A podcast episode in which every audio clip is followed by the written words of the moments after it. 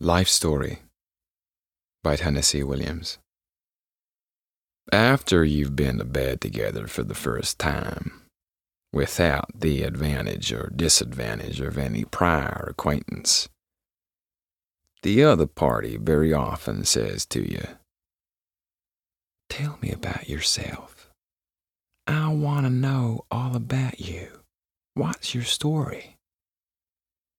And you think, Maybe they really and truly do sincerely want to know your life story, and so you light up a cigarette and you begin to tell it to them. The two of you lying together in completely relaxed positions like a pair of rag dolls, a bored child dropped on a bed.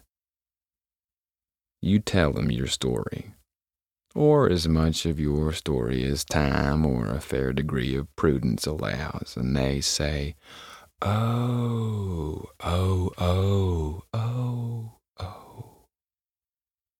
Each time a little more faintly, until the oh is just an audible breath.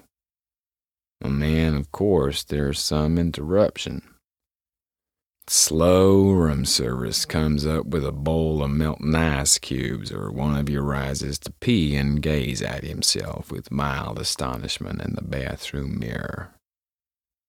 And then, first thing you know, before you've had time to pick up where you left off with your enthralling life story, they're telling you their life story exactly as they intended all along.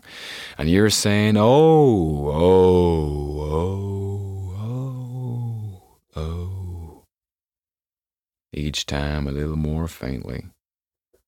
The vowel at last becoming no more than an audible sigh as the elevator halfway down the corridor and a turn to the left, draws one last long, deep breath of exhaustion and stops breathing forever.